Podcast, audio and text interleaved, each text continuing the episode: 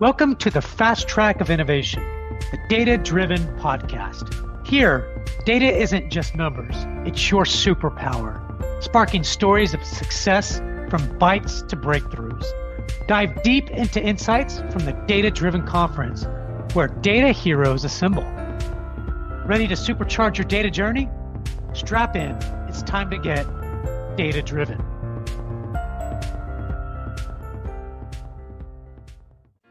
Sponsored by Reltio. Reltio's AI powered data unification and management cloud capabilities encompasses entity resolution, multi domain SaaS, master data management or MDM, and 360 data products. Reltio helps enterprises transform poor quality data from disparate sources into unified, trusted, and interoperable. My name is Chris Detzel, and Ansh, I'm going to let you introduce yourself real quick. All right. My name is Ansh Kanwar. I am the Senior Vice President of Technology with Reltio, but also serve as the Chief Data Wrangler, if that is a term. And it's, uh, it's a pleasure talking to you, Chris. Uh, what Yeah, are we you- talking about? Yeah, so one of the things I know that you have a passion around is this concept of data mesh, data fabric, and those kinds of things. So I would love to talk more about that today. What do you think? Yeah, that's a good topic. It's a very contemporary topic, and lots of our CDOs, CDAOs, they are grappling with exactly what it means, how to adopt Yep. that into their organizations, how can they drive ultimately towards these business outcomes that have been elusive for in a lot of cases and developing a systematic approach to that. I think these some of what we're going to talk about is technology, but a lot of this is about the approach. It's about uh, the philosophy really that is applied to something that is as wide and as as sort of varied as as a data landscape is in today's modern enterprise. Can you talk a little bit about the concepts of like data mesh and fabric and explain a little bit about how they differ? Yeah, I hear it a lot in the industry. Yeah, yeah. Let's let, let, us take them one by one, but let's actually Yeah. step back a little bit. Even these are proposed solutions to a problem. Let, let's just make sure we understand what the problem is. So, in the analytics space, data is produced by your operational systems, and this data gets, in one way or another, transferred to a system that's more amenable to doing reporting, to doing analytics, to actually building models or running long, long running queries on that data so that value can be extracted from that data. All that is the analytical workload. Over time, different architectures have emerged to connect this operational side of the house with the analytical side of the house. And in the very beginning, there was the relational database that was running under your web server, and mm-hmm. you ran all your reports on that database. Obvious downsides to that is that your database gets overloaded. You may not have the data in the right format to be able to run reports. So you're now running transformations within the database and so on and so forth. This was in the dark ages, which was what, 30 years ago, right? Yeah, yeah. Then we took a step forward and created data warehouses, which were you stream data out of your operational databases and in one way or another created a copy of that data post transformation in these data warehouses you had a new role then. You had oltp administrators and you had olap administrators. And the oltp databases they specialized in transactions and getting them getting those completed in real time. Whereas olap became more and more about transforming that data using star schemas and other olap as a as an approach.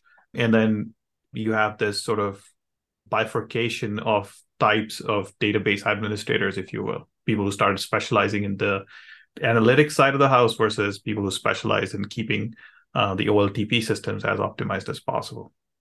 Then we take one more step forward.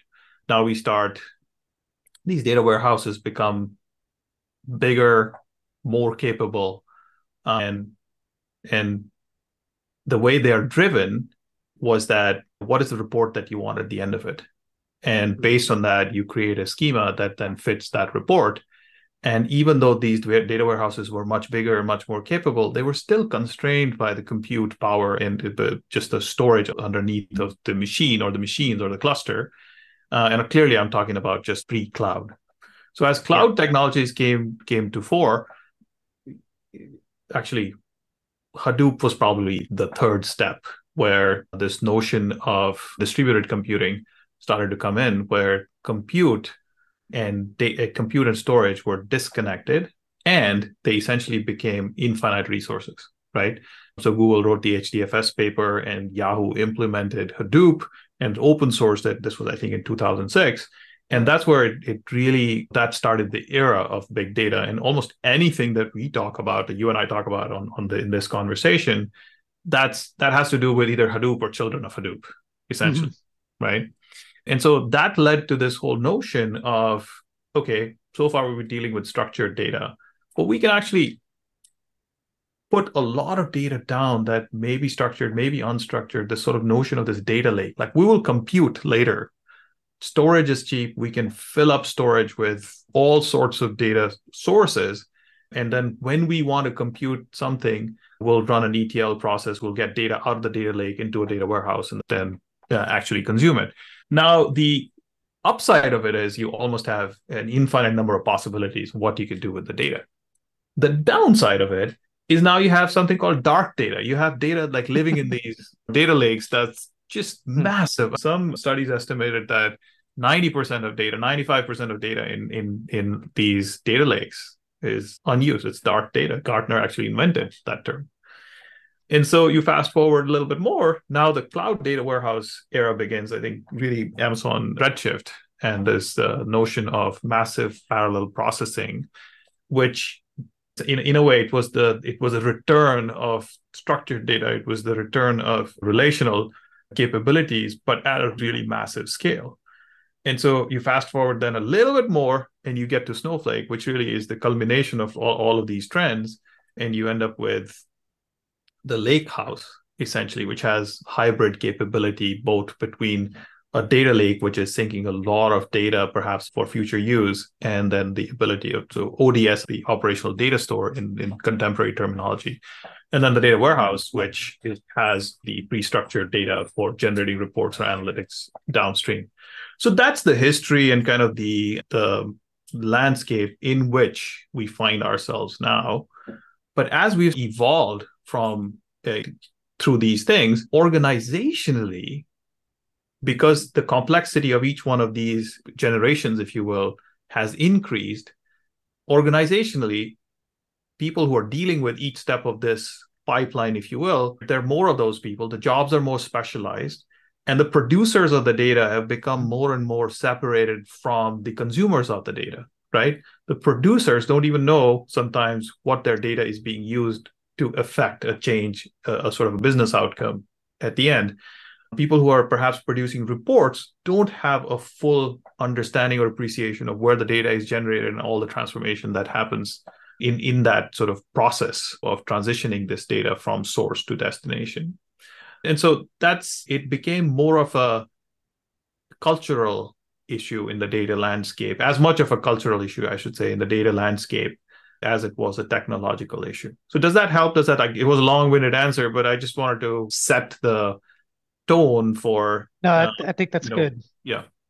Yeah, and, and I think as you look at kind of the producer and, and the users of the data or whatever, mm-hmm. is there like an example? When I think of, and I could be completely off, but when I think of an example, I think of somebody at like a, let's say a retail store is yeah. putting data in from maybe a loyalty program or customer right. or whatever. Mm-hmm. And they really don't know that person that's producing that data or getting right. maybe I'm completely wrong has no idea what they're going to go what's going to be done with that customer data or whatever loyalty and then that data then goes up to somebody that you know is using that data for yep. some kind of yep. business outcome is that kind of yeah. Let's make it more real. I think, I think that's a great, yeah. great question. So let's make it more real. So it's the, the creation of the data. I'm not so much talking about the person who's who's entering data into the system right? but let's say we're talking about a large uh, retail uh, a chain of retail stores yeah. and a lot of transaction data from point of sale systems that's streaming in to the team that's responsible for the data that comes from point of sale systems right okay. that's the team that that i in, in in my description before is the producer of the data okay. right okay. and what they're responsible for is in in modern language data language we would say they're responsible for the transaction or point of sale data set or point of sale data product. And we can talk yeah. about data products here in the future. But that's what they're producing. But at that point, that data set is in an operational system and there's a data dba somewhere whose whose job it is now to take the data from the operational system and get it into the data lake or the data warehouse or the mm-hmm. lake house right and so that person maybe is close enough to the team that's responsible for the point of sale data, but it's a different team, right? Their primary yeah. purpose is to get data into the data warehouse. They are the ETL people. Yeah. Once the data gets into the data warehouse, there's a separate team that's looking at now creating the data sets that can then be consumed downstream. So that team is now one more step removed yeah. from uh, from the from the person who was responsible for the ingestion. And in large companies, these are not people. These are they're still people, but they're not individuals. They are teams of individuals, teams, right? Yeah. And now you get to a person who's responsible for going from this lake house into a specific data set that will be consumed by a report. That's one more step. And then finally, there's a Tableau or some yep. sort of you know person who's actually creating the report. So even in a hmm. simple scenario where you're trying to go from okay, we have all these transactions coming in from point of sale terminals and we want to produce a report that says how many of thing X did we sell. Yeah. Right. In a large enough company, you have all of these steps connecting those two things. And so you have these teams of data engineers, data scientists, data operators that all collaborate to produce this outcome. And what happens is for every step of the way, you lose context. Yeah. Right. So you may, you, in a perfect scenario, everybody may meet and have standards and know each other so that the, the report works perfectly. But now, what if the point of sale team, not even the data team, let's say the the facilities team, they put in a new point of sale terminal. That's going to produce yeah. different data.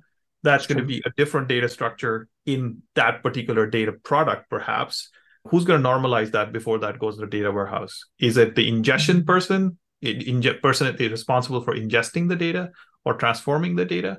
who's um, actually enforcing governance to make sure that the count of that particular product, regardless of which point of sale system uh, is in use, is actually accurate because that's what the business user actually needs, right? Yeah.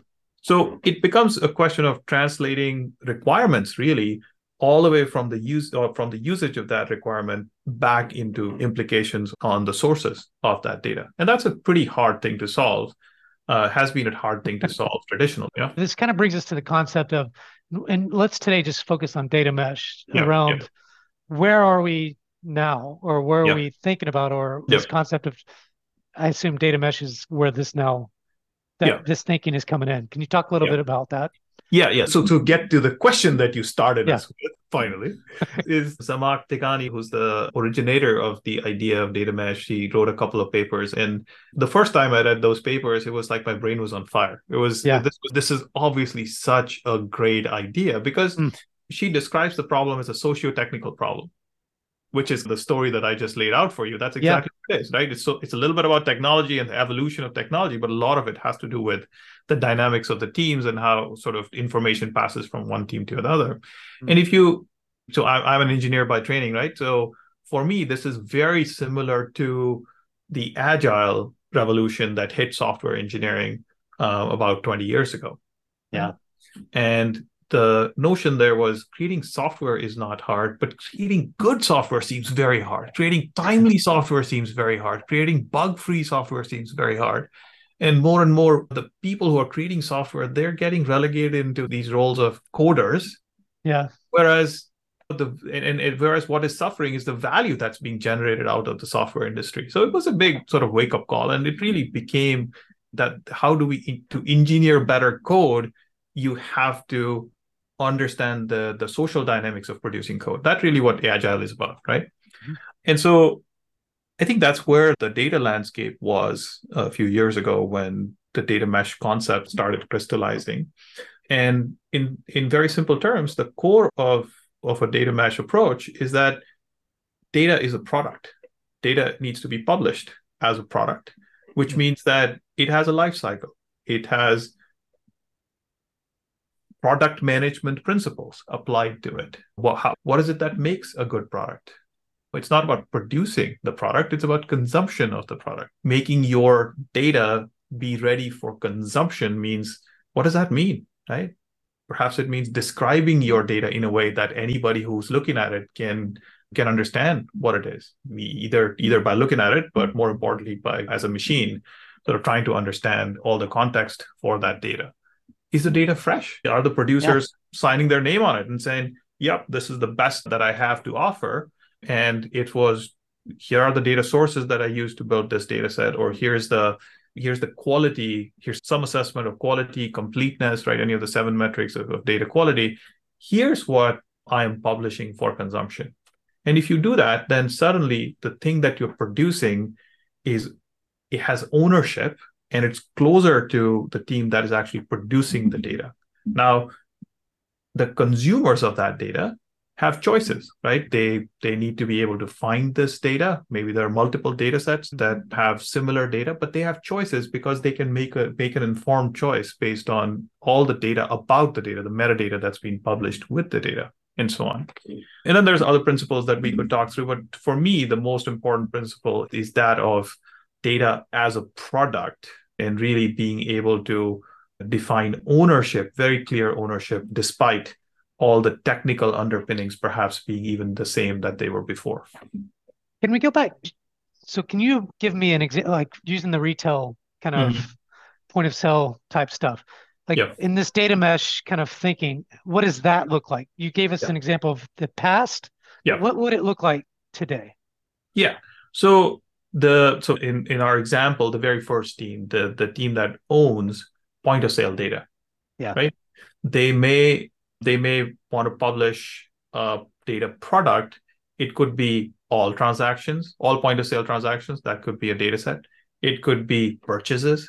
It could be returns as two separate data sets, right? It could be purchases, returns, and price lookups. Those are things you do on a point of sale terminal, right? Yeah. And they could do purchases and maybe discounts. Discounts probably an attribute. But the idea is that the team who has the most context about what is happening at the point of sale terminal can decide what how much of that data they're going to put together and publish as a data set right they can hmm. say we we publish our data set once a day so for every day they're going to bunch up these transactions and they're going to publish them they can say we guarantee that data for the last year will always be available and it's their responsibility to make sure that happens but I think perhaps where you're going is give us a little bit more like how. So it's just yeah. pretty abstract. Okay, where does this data get? Who's doing this? Yeah, who's doing this? Who, who's doing this?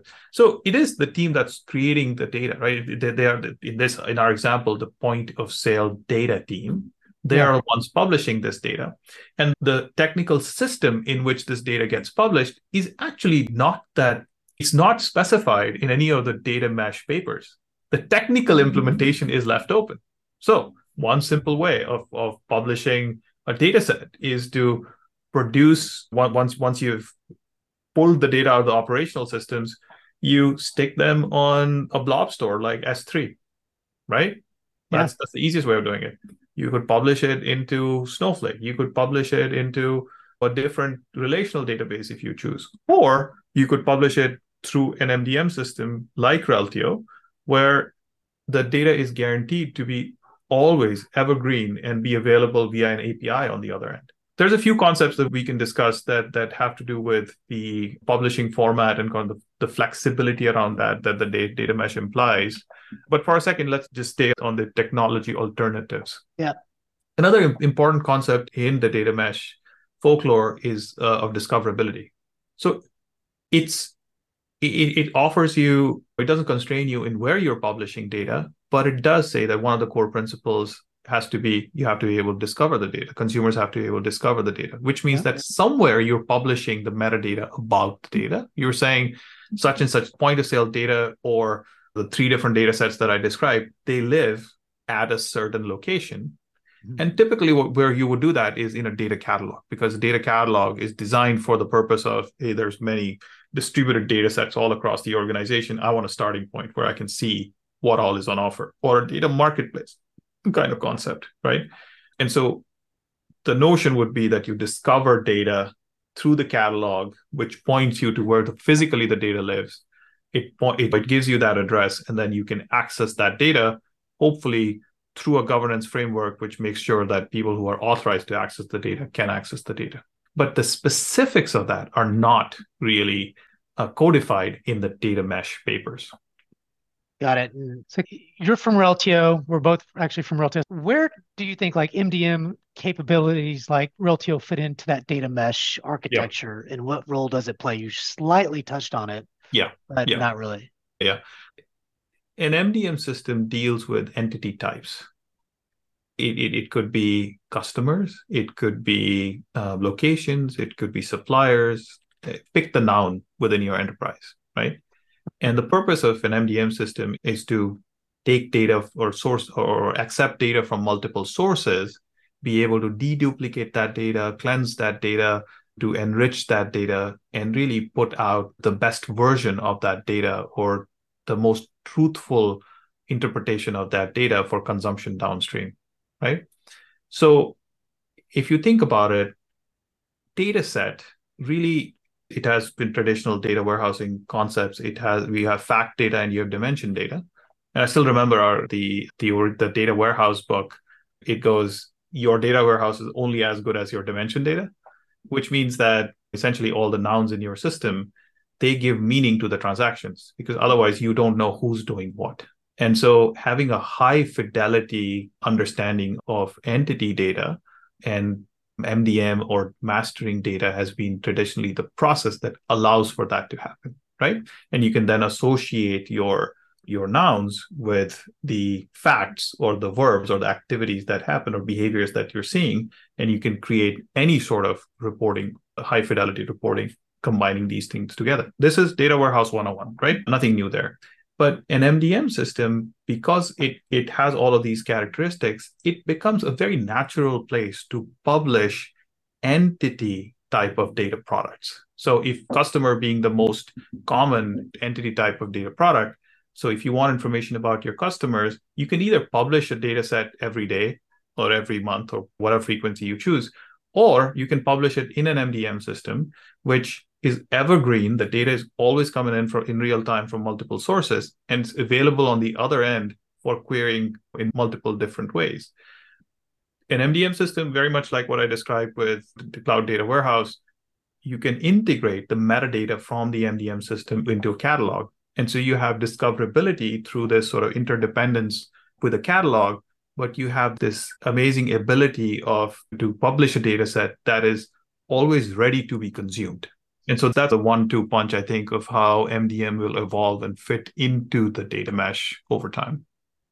No, this has been great. And look, I, I, I didn't even get to ask like 10 of my questions. So we'll have to get you on again. But thanks everyone for tuning in to another data driven podcast. I'm Chris Detzel and Ansh Kanwar. Thanks, Ansh. Take care, everybody.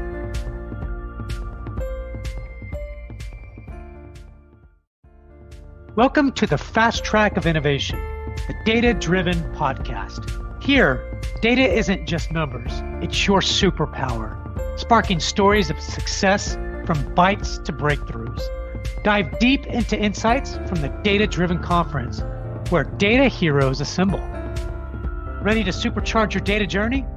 Strap in, it's time to get data driven.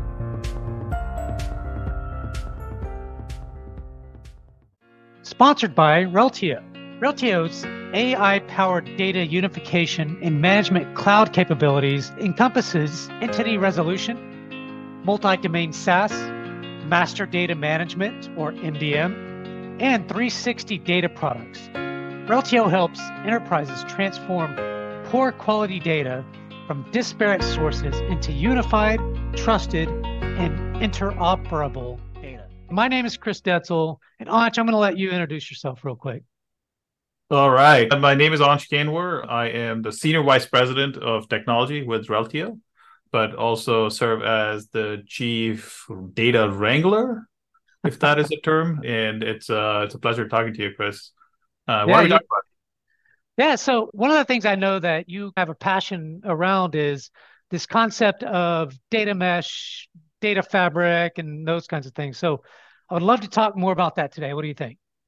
Yeah, that's a good topic. It's a very contemporary topic, and lots of our CDOs, CDAOs, they are grappling with exactly what it means, how to adopt yep. that into their organizations, how can they drive ultimately towards these business outcomes that have been elusive for in a lot of cases and developing a systematic approach to that. I think these some of what we're going to talk about is technology, but a lot of this is about the approach. It's about uh, the philosophy really that is applied to something that is as wide and as as sort of varied as as a data landscape is in today's modern enterprise. Can you talk a little bit about the concepts of like data mesh and fabric and explain a little bit about how they differ? Yeah. I hear it a lot in the industry. Yeah, yeah. Let's let, let, us take them one by one, but let's actually yeah. step back a little bit. Even these are proposed solutions to a problem. Let, let's just make sure we understand what the problem is. So, in the analytics space, data is produced by your operational systems, and this data gets, in one way or another, transferred to a system that's more amenable to doing reporting, to doing analytics, to actually building models or running long, long running queries on that data so that value can be extracted from that data. All that is the analytical workload. Over time, different architectures have emerged to connect this operational side of the house with the analytical side of the house. And in the very beginning, there was the relational database that was running under your web server, and mm-hmm. you ran all your reports on that database. Obvious downsides to that is that your database gets overloaded. You may not have the data in the right format to be able to run reports. So you're now running transformations within the database and so on and so forth. This was in the dark ages, which was what, 30 years ago, right? Yeah. Yeah. Then we took a step forward and created data warehouses, which were you stream data out of your operational databases and in one way or another created a copy of that data post transformation in these data warehouses you had a new role then. You had oltp administrators and you had olap administrators. And the oltp databases they specialized in transactions and getting them getting those completed in real time. Whereas olap became more and more about transforming that data using star schemas and other olap as a as an approach. And then you have this sort of bifurcation of types of database administrators if you will people who started specializing in the analytics side of the house versus people who specialize in keeping uh, the OLTP systems as optimized as possible. Then we take one more step forward. Now we start, these data warehouses become bigger, more capable, uh, and and the way they are driven was that what is the report that you want at the end of it? And based on that, you create a schema that then fits that report and even though these data warehouses were much bigger and much more capable, they were still constrained by the compute power and the, just the storage underneath of the machine or the machines or the cluster. Uh, and clearly, I'm talking about just pre-cloud.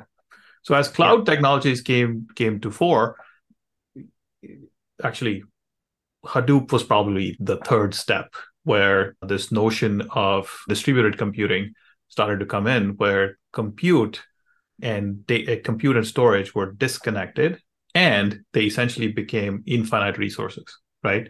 So Google wrote the HDFS paper and Yahoo implemented Hadoop and open sourced it. This was, I think, in 2006.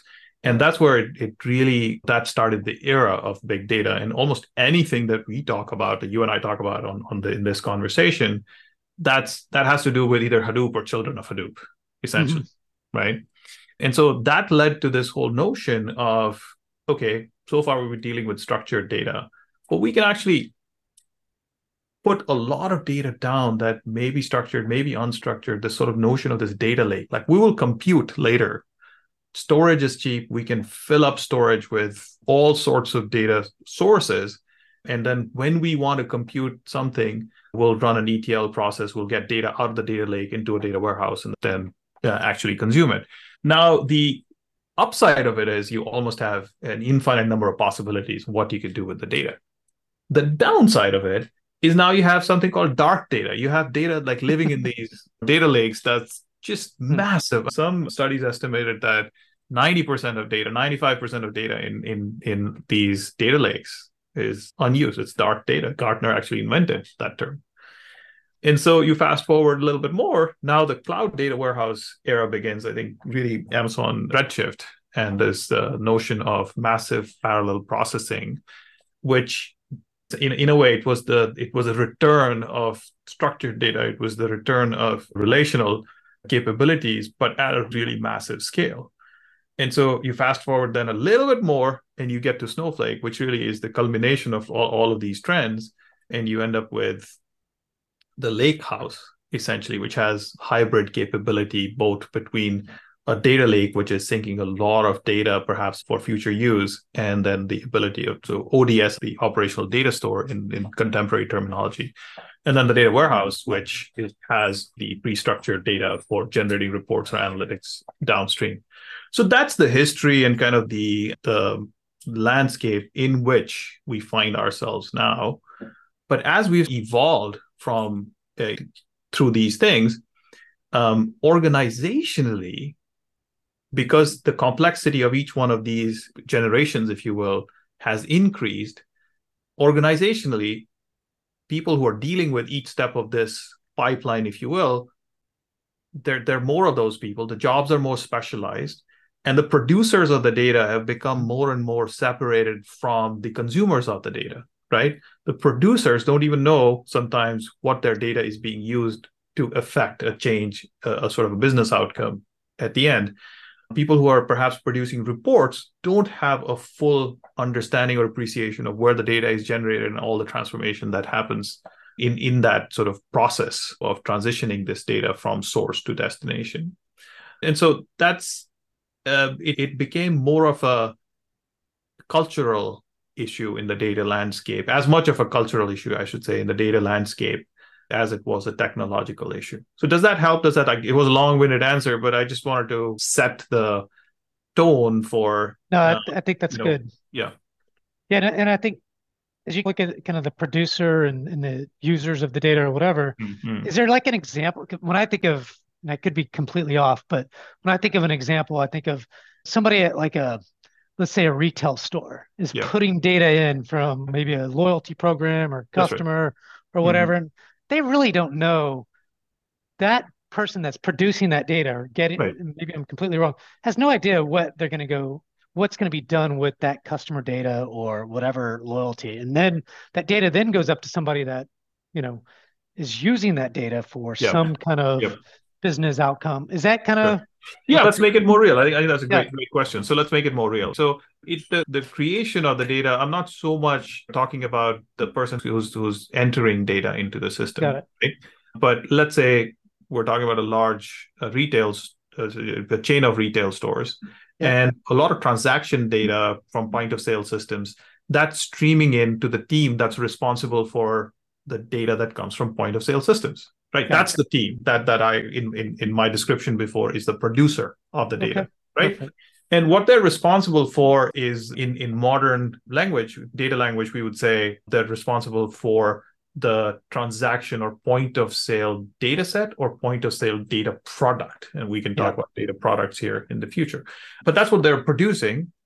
But at that point, that data set is in an operational system and there's a data dba somewhere whose whose job it is now to take the data from the operational system and get it into the data lake or the data warehouse or the mm-hmm. lake house right?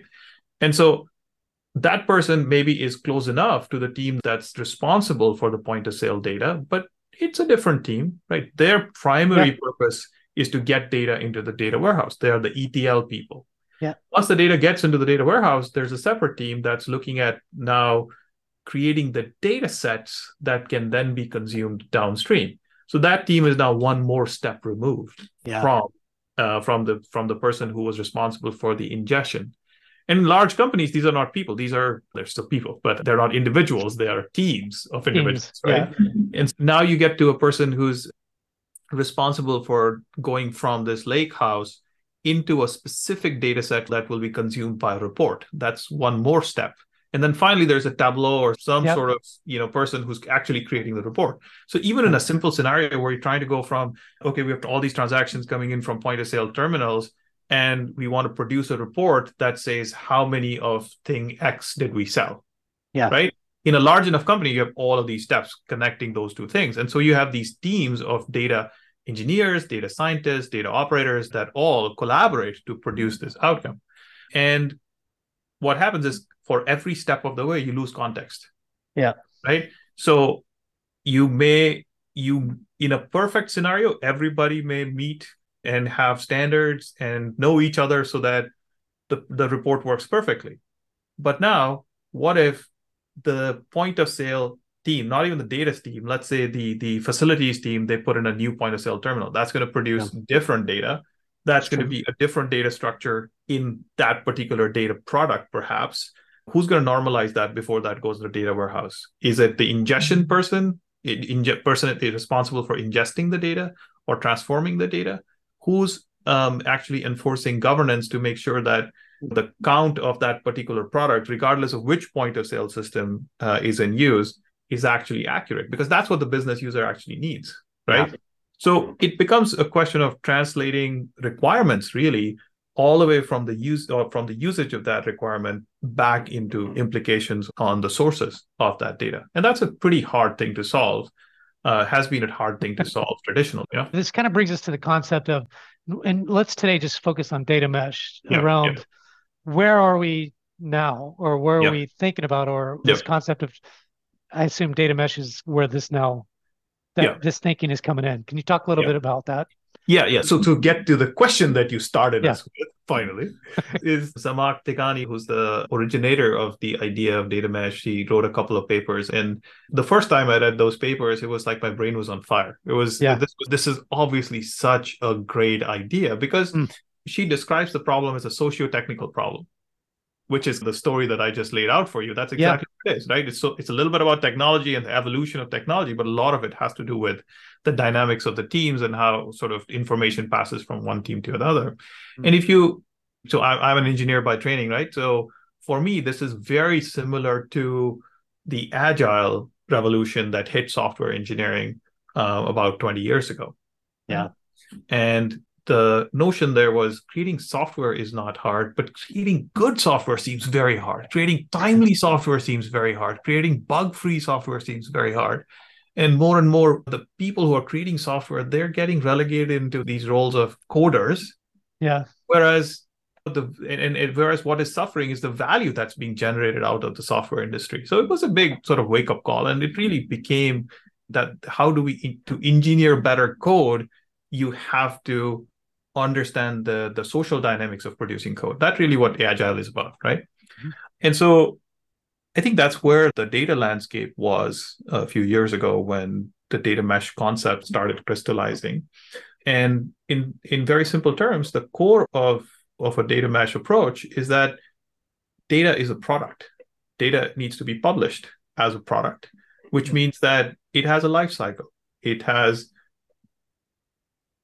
product management principles applied to it. What, how, what is it that makes a good product? It's not about producing the product, it's about consumption of the product. Making your data be ready for consumption means what does that mean, right? Perhaps it means describing your data in a way that anybody who's looking at it can can understand what it is. Either either by looking at it, but more importantly by as a machine, sort of trying to understand all the context for that data is the data fresh? Are the producers yeah. signing their name on it and saying, yep, this is the best that I have to offer? And it was, here are the data sources that I use to build this data set, or here's the here's the quality, here's some assessment of quality, completeness, right? Any of the seven metrics of, of data quality. Here's what I am publishing for consumption. And if you do that, then suddenly the thing that you're producing is it has ownership and it's closer to the team that is actually producing the data. Now, the consumers of that data have choices, right? They they need to be able to find this data. Maybe there are multiple data sets that have similar data, but they have choices because they can make a make an informed choice based on all the data about the data, the metadata that's been published with the data, and so on. And then there's other principles that we could talk through, but for me, the most important principle is that of data as a product and really being able to define ownership, very clear ownership, despite all the technical underpinnings perhaps being even the same that they were before.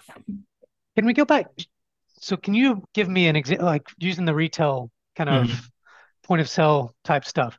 Like yeah. in this data mesh kind of thinking, what does that look like? You gave us yeah. an example of the past. Yeah. What would it look like today? Yeah. So the so in in our example, the very first team, the the team that owns point of sale data. Yeah. Right. They may they may want to publish a data product. It could be all transactions, all point of sale transactions. That could be a data set. It could be purchases.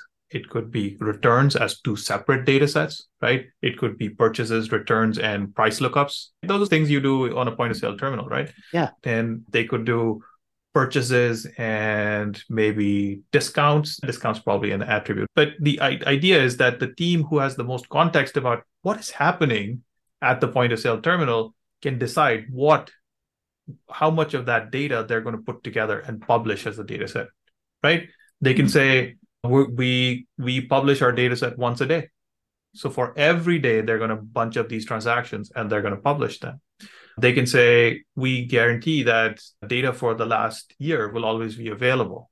And it's their responsibility to make sure that happens. But i think perhaps where you're going is give us a little bit more like how? So it's just yeah. pretty abstract. Okay where does this data get who's doing this? Yeah who's doing this? Who, who's doing this so it is the team that's creating the data right? They, they are in this in our example the point of sale data team they yeah. are the ones publishing this data. And the technical system in which this data gets published is actually not that, it's not specified in any of the data mesh papers. The technical mm-hmm. implementation is left open.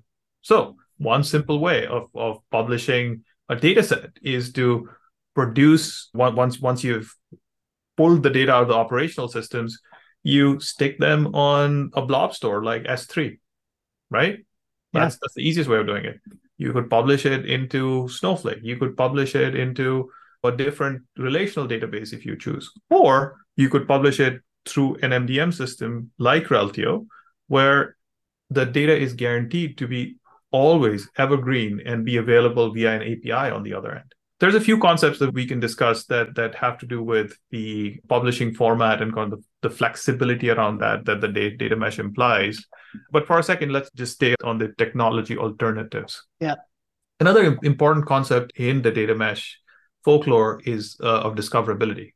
So it's it, it offers you it doesn't constrain you in where you're publishing data, but it does say that one of the core principles has to be you have to be able to discover the data consumers have to be able to discover the data which means yeah. that somewhere you're publishing the metadata about the data you're saying such and such point of sale data or the three different data sets that I described, they live at a certain location.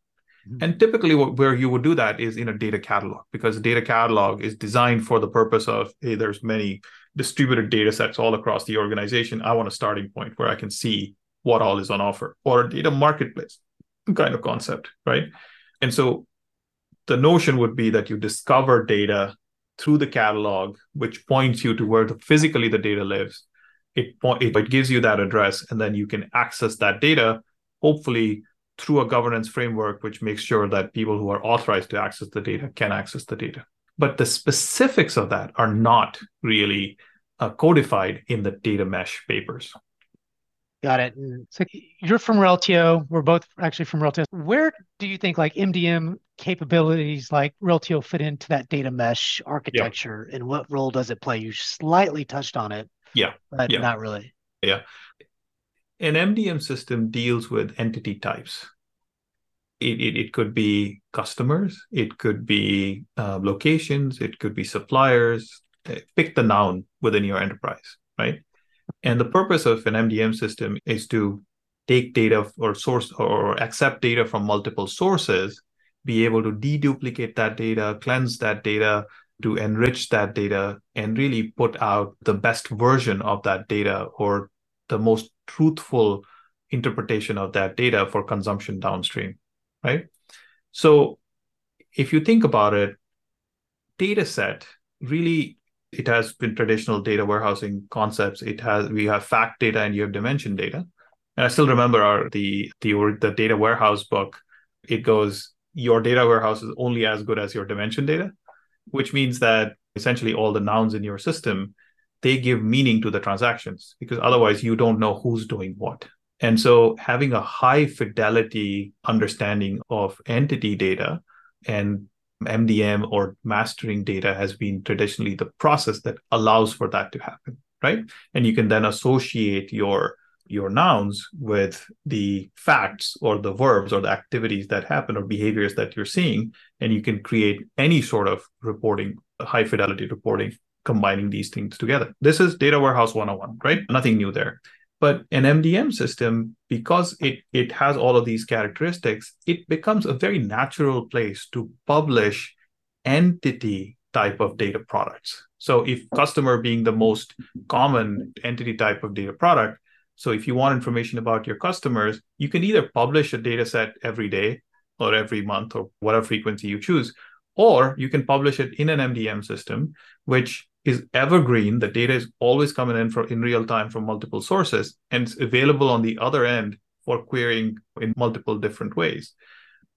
An MDM system, very much like what I described with the cloud data warehouse, you can integrate the metadata from the MDM system into a catalog. And so you have discoverability through this sort of interdependence with a catalog, but you have this amazing ability of to publish a data set that is always ready to be consumed. And so that's a one two punch, I think, of how MDM will evolve and fit into the data mesh over time. No, this has been great. Look, I, I, I didn't even get to ask like 10 of my questions. So we'll have to get you on again. But thanks everyone for tuning in to another data driven podcast. I'm Chris Detzel and Ansh Kanwar. Thanks, Ansh. Take care, everybody.